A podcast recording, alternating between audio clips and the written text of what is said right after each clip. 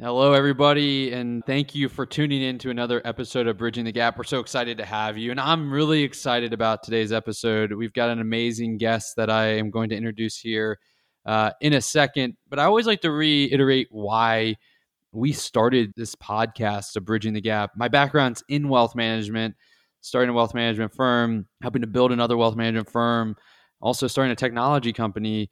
And I, I feel that you know this podcast is meant to help financial advisors and the entire advisory industry really bridge the gap between where the industry is eh, today and where our industry will be in the future. You know, ultimately, I think it's great for this industry and what we're trying to do with this podcast to ensure that we stay up with the trends, stay up with the innovation, and ultimately evolve our business to ensure the best experience for our clients in the years to come. It's not to to say that here's how you have to you have to change every way. It's a matter of having conversations about topics in our industry to help create knowledge for all of us to make better decisions. And a big, you know, driver for me is wanting to take some of my experiences that I had sitting across individual families, both high net worth and mass affluent, helping them solve through some of their challenges and overcome some of their financial challenges and ultimately see the other side. And I think that, you know, I've sat in that seat and I understand the challenges that advisors and teams have. And what we wanted to do is say, how do we make strides into a positive future change with that knowledge of how business has been done? And then knowing what is now available to businesses for what they can do in the future? And how do we ensure that we keep the client advisor relationship at this core? That is what is so valuable. What is our unique differentiator in all of our businesses, in my opinion, is the client advisor relationship. And there's no better way for us to ensure that that continues to stay at the core while also innovating than creating a community of advisors and industry professionals and, and sharing thoughts and views and ideas from within the industry and be specific to what we actually do in our role in this industry. And some things you may agree with, and some things you may disagree with, and that's okay. Ultimately, what we need to do as an industry is start creating conversation and being okay with sharing ideas and collaborating to better the entire industry because a stronger foundational and more innovative industry is better for everybody within the industry and that's what i hope everybody takes away from this is maybe one or two points that they can go and whether they they implement them right away or it helps them with their thought process for future you know decisions that they make within their business. And and as you all know community is benefited by multiple opinions right? We need multiple people talking and multiple people providing ideas. And the way that you build a community that creates more value and is unique to each listener is by spreading the word. And so our goal is to create positive and innovative change for the industry together and so I'd love for you to, you know, follow this podcast on Spotify or iTunes or whatever your podcasting app may be and and like it and and subscribe to the podcast and even share the podcast with some of your peers in the industry that you may think benefit from it. And I think that, you know, if that is the best sign that we are doing the right thing and that we can create this community that is for positive change, helping all advisors grow. And the more this industry grows, the better it is for each individual that's inside this industry. And so be sure to like us, subscribe to the podcast, share us, follow us at Matt Reiner on Twitter, and subscribe in your favorite podcasting app. So let's get into the really the fun part of this podcast. And this is with our, our, our guest, Shanna Tingom, who has built both a consulting firm and her own financial planning firm helping families, but then also helping advisors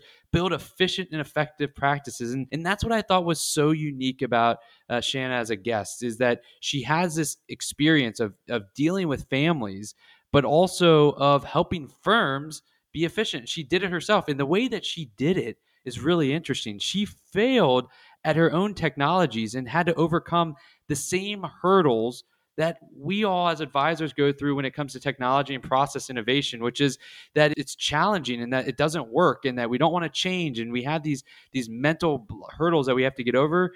And Shanna got over them continuously and now she's helping other firms get over them and she's helped multiple firms do that to create an efficient firm. One of the really unique things of this podcast that you'll hear is Shanna walks us through what a really efficient firm looks like. And you're going to listen to it and be like, no way that that's possible. But it is. And it really is. And there's a way of breaking it down that Shanna talks about uh, that's really interesting. And, and the last point I think that's really interesting is that Shanna was four days away from walking away from this industry, throwing the towel in because she found herself doing the things that she didn't want to do.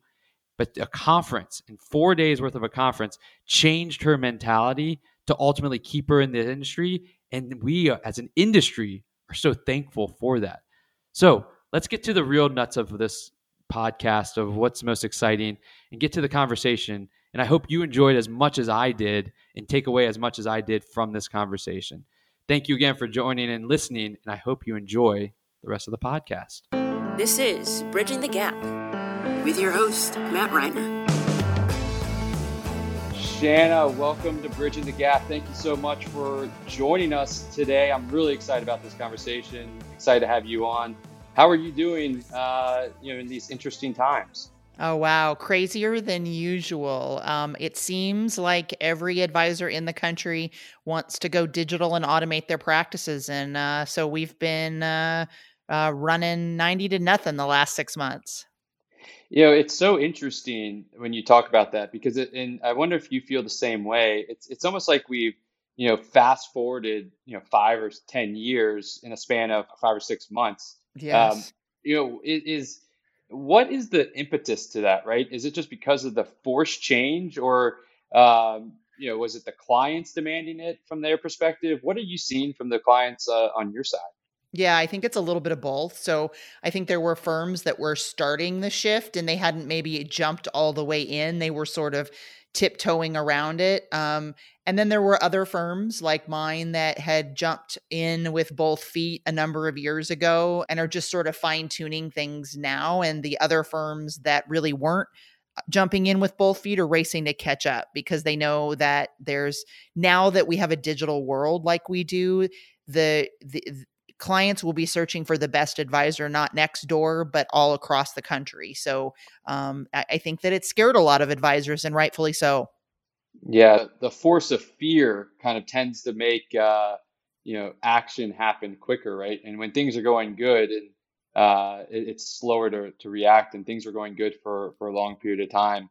Um, and, and I think that this is a great segue. I mean, you you know this space so well and you were an early adopter i mean tell us how you you know some of your background how you got into this space and what are your past experiences and uh, I, i'd love to you know just hear about that and i think our listeners would love to hear your background yeah for sure well um, I've been in financial services my whole career. I was a bank teller right out of college and have sort of moved all around from real estate to mortgage to being on the HR and training side of a financial organization. And the last 10 years, I've been a, a fully licensed financial planner, starting with a big brand name that I would recognize if you said if I said it, and uh, uh, the last five years being independent, owning my own company. So I've seen it all from a uh, customer experience and technology perspective, and you know I really left the big name to open my own firm because I wanted two things. I wanted to be able to control the client experience and what services and products I delivered to my clients and also to be able to pick the best pieces of technology that I thought worked for me and to, you know with the clients to be able to deliver that experience. So, you know, when I eh, started my firm, I affiliated with a broker dealer, Cambridge Investment Research that has flexibility as one of their core values and it was sort of a blessing and a curse because I didn't really know what I didn't know. And so I, you know, in the first year, I changed financial planning software three times, um, phone systems twice, CRMs twice. Um, and uh, it was it was tough. It wasn't easy, and so it was that sort of experience that led me to, you know, the the the the goal and the desire to help other advisors avoid those same mistakes. That's so. In, that, you know, when you talk about the the going out on your own and, and joining a broker dealer and then having to change technologies to create efficiencies. I mean, why why do you think that was the case? Is it is it in your mind a lack of resources out there in this industry uh, around that, or is it just a um, you know a lack of you know the right technology in the industry, or is it a balance of the two? I mean, because I think a lot of advisors go through that when they're starting to build their own firm. Mm-hmm. Um, and and I'd be interested to know now, looking back on it, you know, you created an own firm to solve for that problem, so there's got to be a problem there. What, what do you think it is, it is on that side of it for our industry? Yeah, that's a great question. I think a big part of it is that there's this misconception with um, a lot of you know larger companies and larger firms that you have to have this certain technology stack um, that everybody else has, right? And they're you know from CRMs to financial planning software to um, you know you name it, they um, they're good at marketing. Those firms are good at marketing, and there there are alternatives out there to almost every decision you make and you may not know about those alternatives or even really have somebody that can successfully help you implement them if you decide to go it your own way and and that's really what we found when we sort of moved away from the industry standard CRMs is that we had to create all of those systems and processes ourselves but and it took you know a lot of time and energy and money and I, I i screwed it up and fixed it and screwed it up and fixed it um, but where we are today is something i'm really proud of and it's what helped um, me decide to launch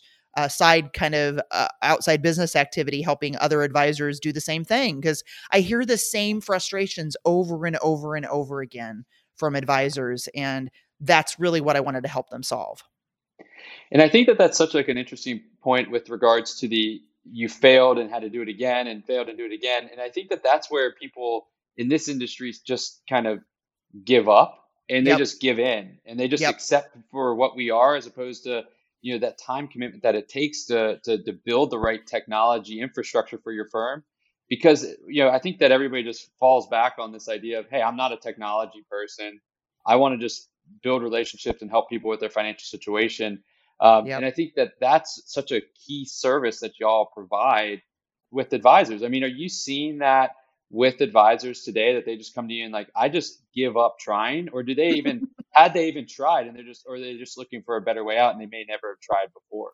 Yeah, I think that a lot of them don't even really know what's possible. So, I mean, you know, they're they've resigned themselves to the fact that they have, eh, you know, they may have to hire a, an almost or a full-time staff member to manage the CRM.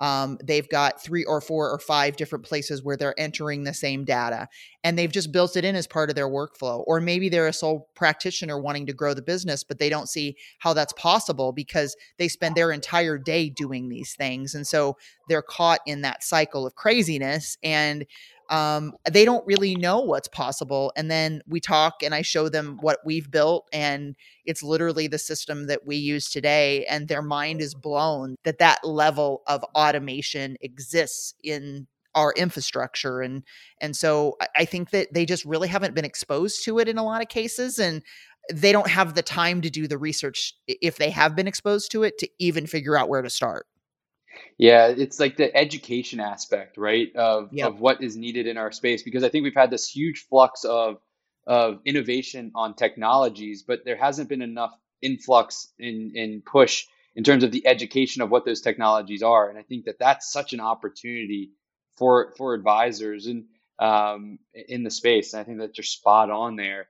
Um, and I think that this kind of aligns. I think your whole background of of why you're doing what you're doing helps with this next question. It's one of my favorite questions to ask because I think it gives a deep dive into uh, helping listeners understand who each of our guests are. And I try to bring on people that have multiple different backgrounds and purposes and, and experiences. And you know, I always I always am a big I'm a big fan of Simon Sinek and, and his understanding of you know why uh, yeah. uh, and his example of you know of Apple and their purpose versus other computer companies, you know, and and how they go about it.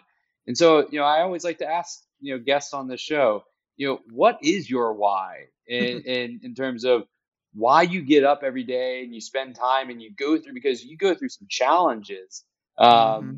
just to do and to serve the people you do so what is your why yeah, that's a great question too. Um, so I'll I'll rewind a bit and kind of give you my I almost quit story.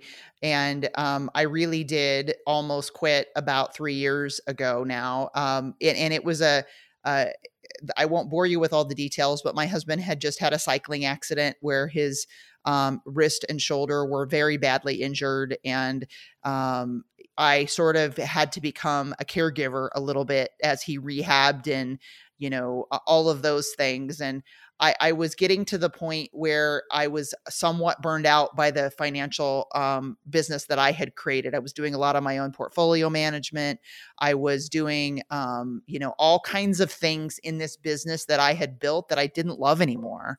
And that coupled with the stress at home, um, I was kind of at the end of my rope. I, at the last minute, scheduled myself to go to an industry conference that I had really enjoyed going to every year, but that year had decided not to go to because of everything that was going on in my life.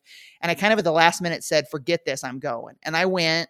And um, the first night, after having probably one too many cocktails, um, I sat down in the lobby hysterically crying and called my husband and I said, I want to quit. I want out. I can't do this anymore. And um, him being the wonderful man that he is, he said, You just tell me what we need to do to get you out. And I said, I'll tell you what, these next four days, I'm going to go to only the presentations I want to go to. I'm going to listen to only the speakers I want to listen to, and I'm going to do exactly what I want to do. And if I still feel this way when I come home, we're, we're going to come up with a plan to get me out. Um, and it was really those four days that changed my life because I then realized that I had built this business doing everything that I hated about the business. Um, you know, doing data entry and doing all of the portfolio management and all the trading myself. And what I really love about this business is the people and the conversations and the financial planning and the goal setting and all of those things. And I was doing none of that. And that was a really big light bulb moment for me. And so I came home and I said, here we here we go. I'm outsourcing all my investment management. I am building a better mousetrap.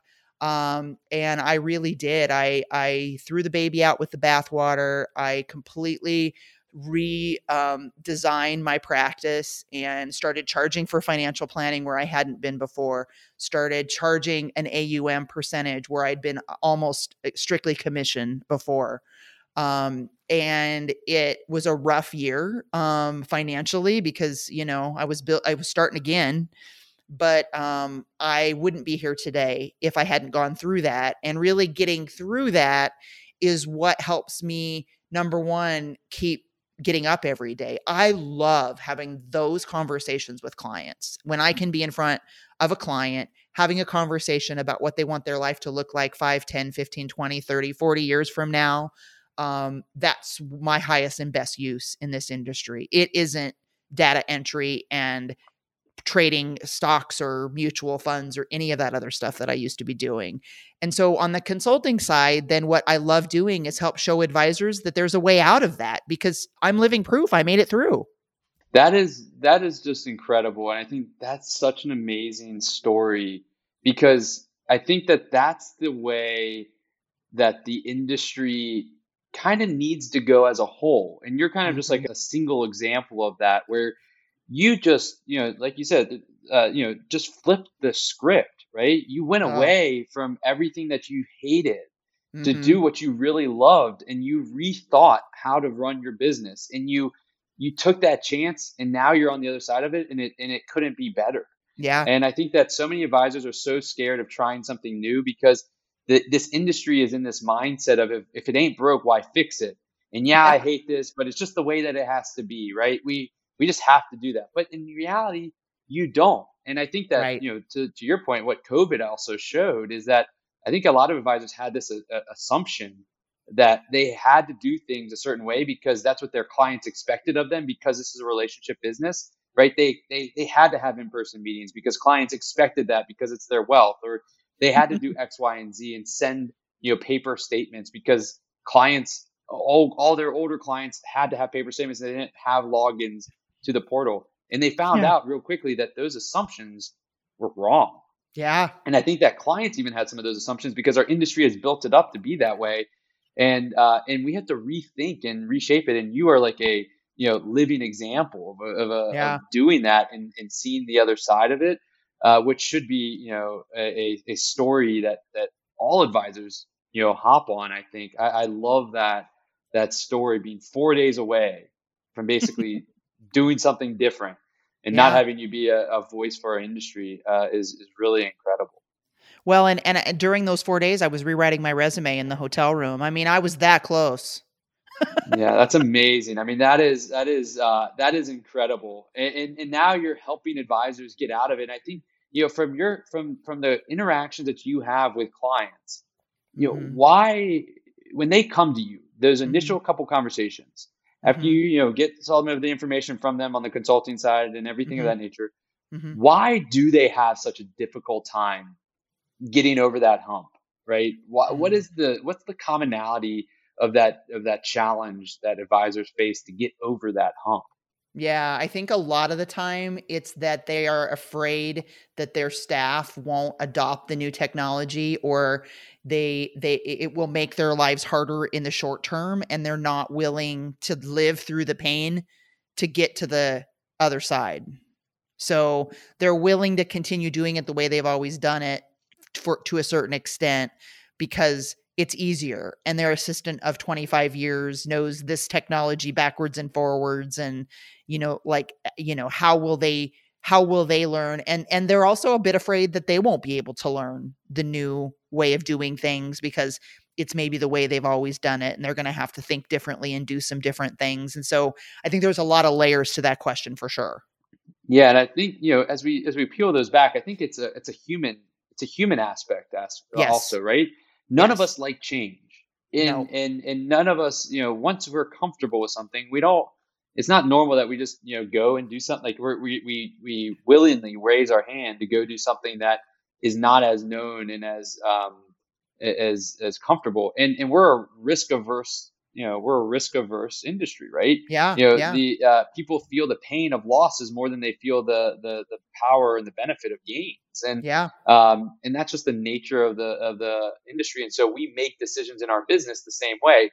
But you know I, I think that it's so interesting. You know i was reading a, a book recently and it was talking about just you know self growth and, and everything. And you know it was about this idea of you know getting later in life and, and having regrets. And you know, we always, you know, it's either like a, a loss, uh, uh, you know, losing a loved one or, you know, some major catastrophe that makes us kind of sit back and be like, wow, I need to start, you know, I need to start calling my, my, you know, my loved ones more, my friends more. And, and then you start doing it for a period of time and then it just wanes off because you just get back yeah. to what was comfortable prior. Yeah. And, you know, but then you get to when you're, you know, 80, 90 years old and you look back and you're like, shoot, I wish I would have called my, my parents or my loved ones one more time.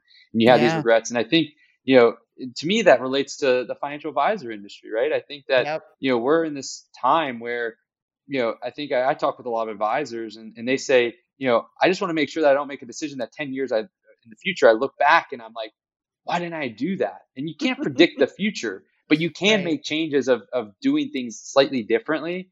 That if you are focused on that mission, and it's just a matter of like getting that nudge. and, and so I ask you, what has been a, what has been effective to help people get over that like that one concern that you mentioned of you know it's going to make my life harder in the short term or, or you know you know john joe was always doing this before and he knows how to do it already why do i want to change it up how have you mm. gotten people over that uh, yeah. that, that concern yeah, well, I think a couple of things. Obviously, COVID speed, you know, put this, the the warp speed on things a little bit because there were a lot. Even though my financial practice is uh, could be run entirely virtually, even before all of this, and I had a disaster recovery plan and all of those things.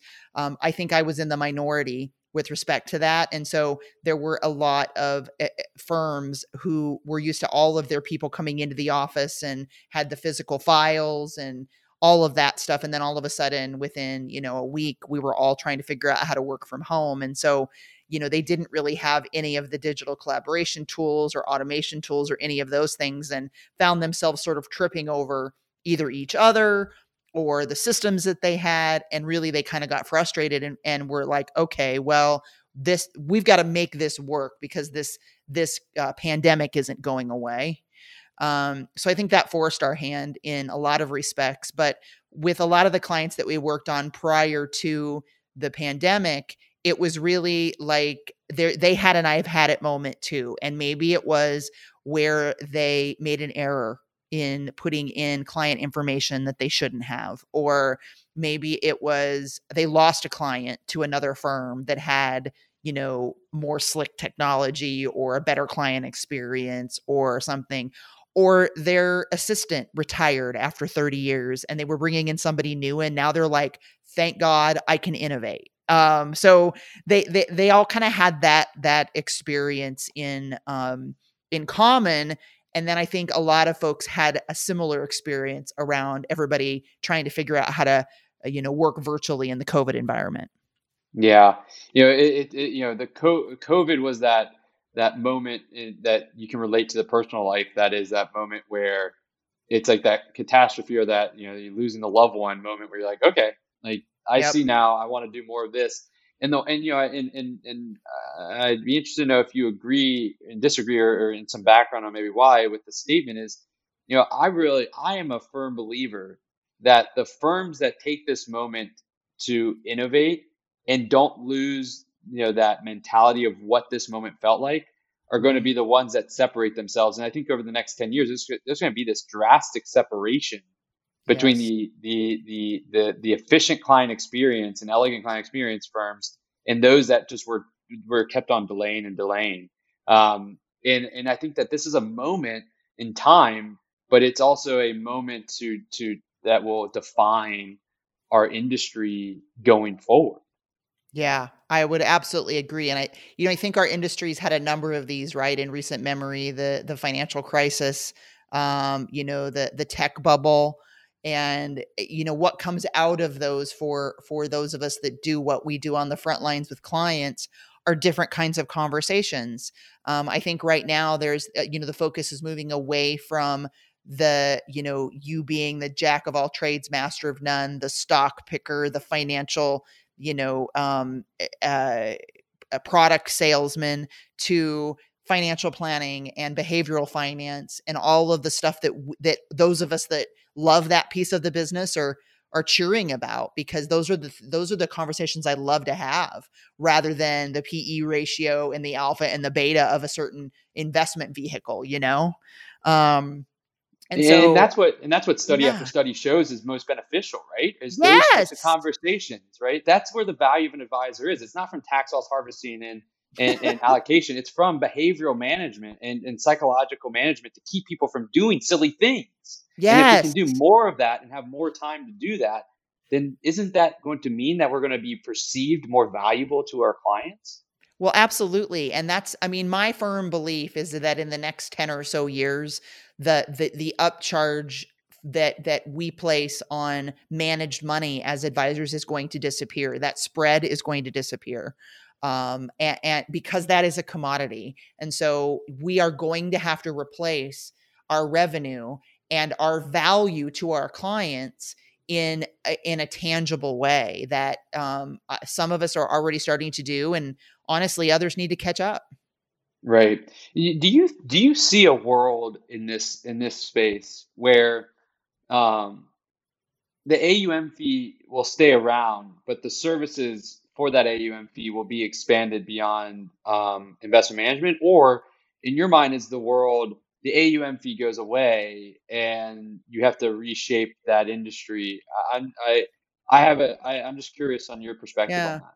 Yeah, I don't know. I think a lot of that depends on how you structure your fees, right? So I have friends in the industry that charge a, a similar or higher AUM fee to mine and they include financial planning in that fee and that's one of the services they provide.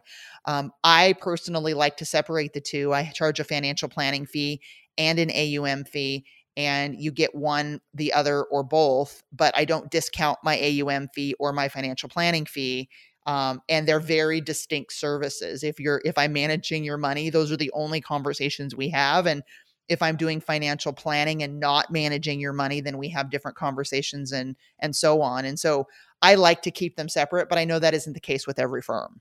Yeah. I think that we are just humans like there's we're always hard to find the gray. And i think that the the idea of the the fee compression and the the aum fee going away uh, you know i think that there's a way to make it work. It just is a matter of figuring out you know in, in delivering value beyond financial just investment management. And if you want to just do investment management, you're right. That's a commodity and that's yep. going to go away.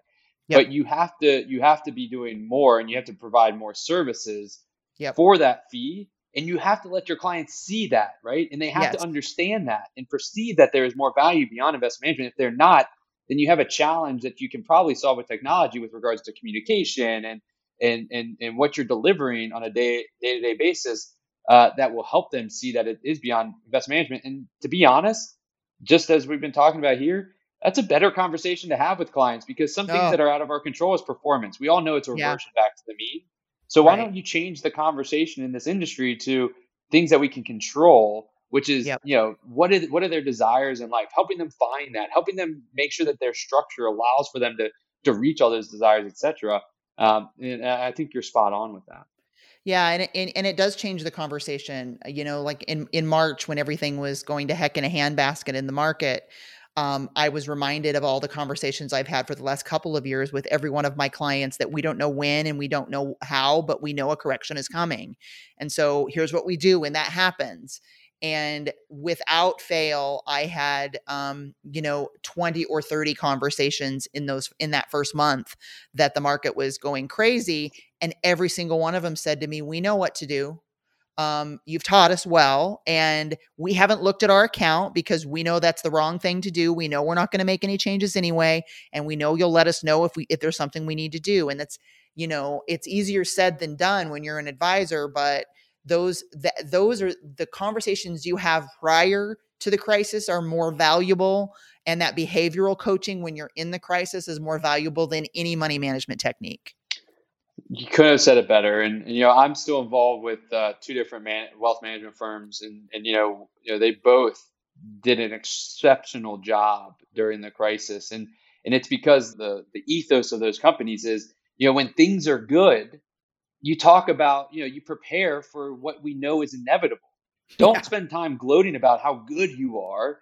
Keep realism, realism in the conversations and let Yeah. them know because then it's better to handle that. And you're now controlling that process and keeping not to not to deceive, you're controlling to help people from doing silly things because we all know that losses impact us more, as I mentioned earlier, and you start to become irrational. And if we can help that process, then it becomes a better experience for the client because you help Yep. them reach their goals. And if you're always talking about what this means to their goals, then it's always an easier conversation than just, hey, this is what the S&P did and this is what our portfolio did.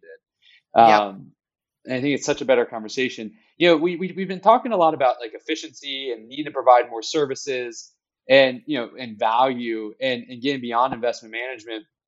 And you know, I think that in order for financial advisors, I think that in my opinion, one of the hurdles that advisors have is that they're like, this is the way that I've always done it. And for me to rethink, and we talked about this earlier, rethink how I do my business is really hard. Mhm. And and and, and it's hard for me. I'm so stretched and strapped for time now Yeah. um, that I can't go do more. I can't do more deeper financial planning. Like I, I don't have enough time. I barely have enough time to do what I'm doing right now. And so that ultimately gets back to being more efficient. And so from your Mhm. perspective, thinking about like a firm technology and process wise, what is like a can are you able to provide like a specific or you know you know clear vision of what an efficient financial advisor looks like right? What do their days look like? What does their technology look like? How are they using their technology you know in a in a distilled way for people to be like okay i get where i need to get to now Yeah, that's yeah. Well, I'm certainly not perfect and I don't have it all figured out. I'll start by saying that. But um, where I am today and where I was four years ago are vastly different. So I would just say this imagine a world where you have a system set up where a client onboards themselves, inputs all of their information into a, a piece of technology, attaches all their statements, um, sends that over to you, and you have workflows built in your CRM to take that information as soon as you get it, assign the task to the people that need to do it. The data transfers over seamlessly. You only have to enter in the information that you need maybe once and double check to make sure that the data hand transfer happened. Um, clients are getting welcome emails, tasks are getting completed, paperwork's getting signed, um, and money is transferring over, and financial planning agreements are um, launching and being executed and and really your time is spent talking to those clients and interfacing with your staff and not dealing with the paperwork and pushing that around and gathering the data. Um, that world exists. It's completely possible. Um, it's just takes some time to get there so let me just i'm going to be the listener on the other side What Sure. you just said sounds impossible. It's not.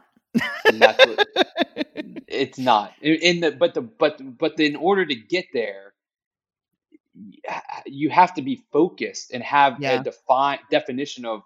You can't first off do all that. I mean, it's taken you years, right? You Yeah, you it got to be. Well, yeah, it's got to be bite totally. sized, right? Yeah, it does have to be bite sized. So I would say, you know, there are um it it took me probably 2 years to get to this point where I felt really good about my process. And that's mainly because I didn't have a process defined. I was sort of every client I was onboarding, I was sort of flying by the seat of my pants and and um you know, it was a every new account and new financial planning agreement was in was was I was recreating the wheel and so, if you don't have a defined process, that's probably where you need to start. Um, and that's honestly part of why I think our consulting business that we help advisors in works so well. Because my husband, Eric, comes from a large scale government project management role um, eh, where he's been for 30 years. And so he's managed billion dollar and multi billion dollar projects and the finances related to those. And so he's got project management and process experience that I could only dream of having. Um, and so that's the first part of implementing any sort of new solution into your practice at this level. If you decide to completely change your process, um, you got to know what that process is first. Mhm. Yeah, yeah. I think that the flying by the seat of the pants is the is the way of this industry, right? I mean, it's just Yeah. because the firms that are growing, they're like um, they're so focused on growth, and rightfully so, that they don't have the ability to work on the business. And you know, I always call it businessizing our business, right? It's time for us to, as an industry, to start taking a step back and getting the right people in place, whether it's you as the founder or not, that that can start looking at the processes and start implementing them and executing on them, so that we can create efficiency overall. And that's business sizing, right? Not just doing it the way you know that the the initial founders you know 25 years ago did right? Things are different now. There's a better opportunities better ways of doing it. Um it doesn't mean that the way they did it was wrong. It's just that No. it's evolution of time. Yeah, time has evolved, and we're seeing a lot of these multi generational practices that you know, dad started it, and son has come in now and is like, "Dad, you cannot continue to do financial planning on an Excel spreadsheet with a yellow pad. There are actual software packages to do this, and from a fiduciary standpoint, we have to do this. We have to implement some of this technology because we can't. We're exposed if we don't." And I can really relate to what you're saying about a family business. I mean, I come from a family business within our wealth management firm, right? We have a, you know, my dad started 25 years ago. And as you're alluding to about, uh, you know, the way of financial planning, the old way of doing business, and then reshaping it, it, it took time Yeah. to be able to evolve the thinking of, of, of my dad to, to kind of evolve the way that we ran our business. And so, but that is the way that this industry is, right? You have a lot of those same people that are still in the business because they love why they got in the business. And why they got in the business was creating relationships and helping to, you know, have, you know, help families. And now the business is changing and it's just not in their kind of MO. Um, Yeah. And so it, it, it is difficult to, to overcome that. And I mean, how have you seen uh, some of those uh, families overcome that on your side? Well, I think that the key in this scenario is really to let mom or dad who's, you know, um, passing the baton do what they love to do. And then the younger advisors step in and take take the reins on the technology. So, you know, let mom or dad have the client conversations and and make all the notes on the yellow pad and then hand those off to um, somebody younger or that wants to do the pieces of technology um, maybe that starts as a paraplanner or a junior advisor and you know th- that can work really well because then the old dog doesn't have to learn new tricks and uh, the young person that's moving into the business can really learn the business from the ground up Yeah, I think that that's a really good way of doing it, easing them into it um, from that standpoint. Well, you've been an amazing guest, and I want to be respectful of your time. And so I want to wrap this up with really two questions. Mhm. Uh, the first one is one of my favorite questions that I have, and I, and I ask everybody that I talk to this question because you know I, I, I think that this industry we talk about innovation, we talk about change, and we talk about evolving firms, and it, it sounds great. And there's so many ways and ideas around doing it, but there's still just a lot of people out there that that don't need to do it. And you know, in, in reality, they they have a point, right? Business is good; they're growing their revenues, their business may be growing, they have a good life, why do they need to change? And so I always ask people, why are firms going to be forced to change? What is going to be that moment that is going to cause firms to really just ultimately change and evolve their businesses? What's going to be that forcing moment? Yeah, I think we may be in the middle of it right now in a lot of cases. Um, there's also the question of what happens to the firm when you're no longer running it. And so, if you don't have an active succession plan or a transition plan in place to sell the, the practice, if we don't get on board now and sort of start to develop some of these new technologies and processes, um, you won't get nearly what you think your firm is worth if you go to sell it, uh, you know, as you're ready to exit the business. So, um, from a client service perspective, fiduciary perspective, as well as being able to get the value out of it you've worked so hard to build, you've got to get on board now. Yeah, I think that that and, and it's ultimately right when when things start to drift away, and you know you have that moment of either you have a year of lost revenue or decreased revenue, or you you start seeing clients leave, and you start having that. That those are some of those moments, uh, and I think that you're right. We may be in the moment of one of those periods of time that that causes that change. And so I'll I'll leave with this question. I ask everybody, what does our industry look like in ten years? How does it look the same? How does it look different? What does this industry look like 10 years from today? Yeah, well my my my most um fervent hope is that it looks far more diverse than it does today. I know we've had a lot of those conversations conversations as a nation recently, but we need more women. Um, we need more um, diversity all across the board. Honestly, younger folks um, we need that, you know, those younger generations to be interested in what we do. And I think that the only way that that happens is that we continue to evolve away from the money management and more into the counseling, coaching, consulting role. Um, and so, as I alluded to earlier, I think that it looks like we make the majority of our revenue, if not all of our revenue, from coaching clients, behavioral consulting, and financial planning. And I'm excited, honestly, for that um, to happen in our industry. I love that. And I think that it is a um, it's an iterative approach, right? We can't solve and make the change in one day. It's just yeah. a constant talking about it, a constant iteration and evolving.